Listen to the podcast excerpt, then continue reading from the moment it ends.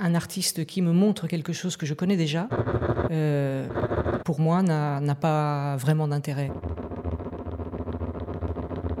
Une des fonctions de l'artiste, c'est de rendre visible ce qui ne l'est pas, et dans ce cas, de rendre audible ce qui ne l'est pas.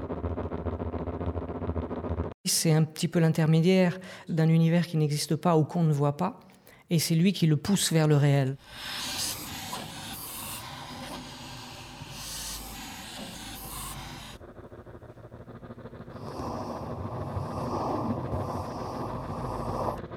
Je m'appelle Alfredo Costa Montero, je suis né au Portugal, euh, j'habite à Barcelone depuis 20 ans. J'ai une formation d'artiste visuel. Depuis une dizaine d'années, je suis euh, musicien.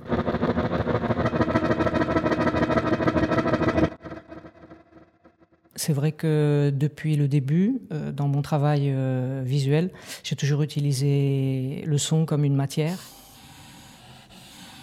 Je n'étais pas à l'époque intéressé par euh, les propriétés du son, j'étais intéressé par ce qu'il véhiculait, par euh, son contenu, euh, on va dire, psychologique ou émotionnel ou, conceptuel.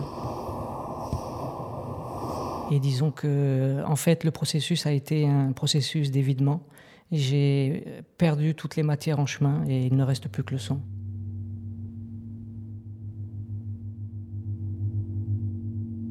Dans ce que je produis, euh, il y a énormément d'improvisation.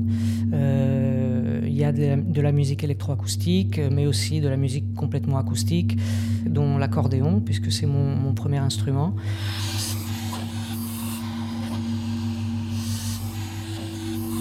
J'ai commencé à jouer quand euh, j'avais 10 ans.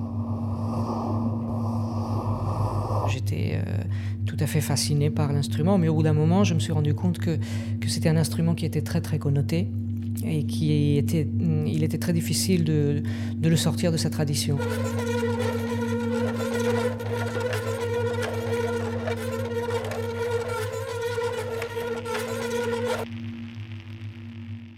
C'est un instrument qui a été un petit peu abandonné. Et puis, euh, quand j'ai découvert d'autres façons de faire de la musique, euh, je me suis dit que je pourrais à nouveau l'intégrer, mais sous une autre facette.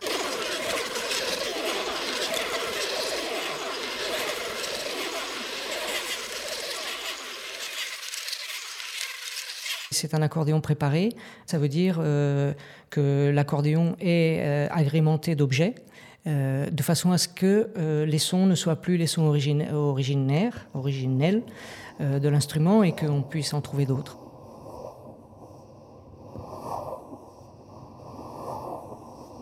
Je travaille avec du papier, par exemple, que j'insère dans le corps de l'instrument.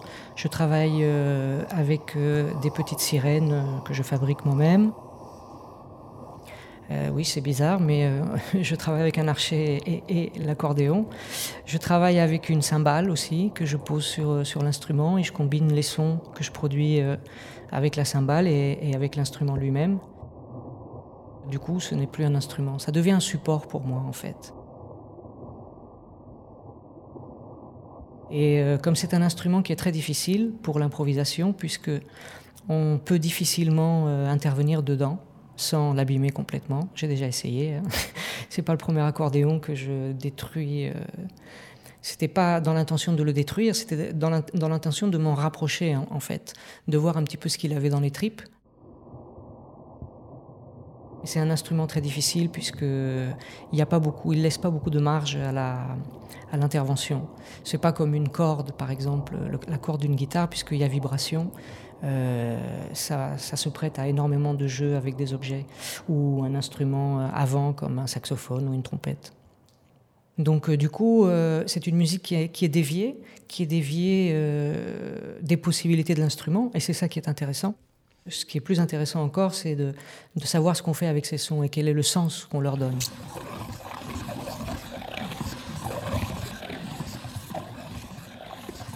Je ne sais pas si par vengeance, mais c'est vrai que c'est un instrument euh, euh, avec lequel j'ai une, une, relation un peu étrange. C'est un peu de l'amour et c'est un peu de la haine.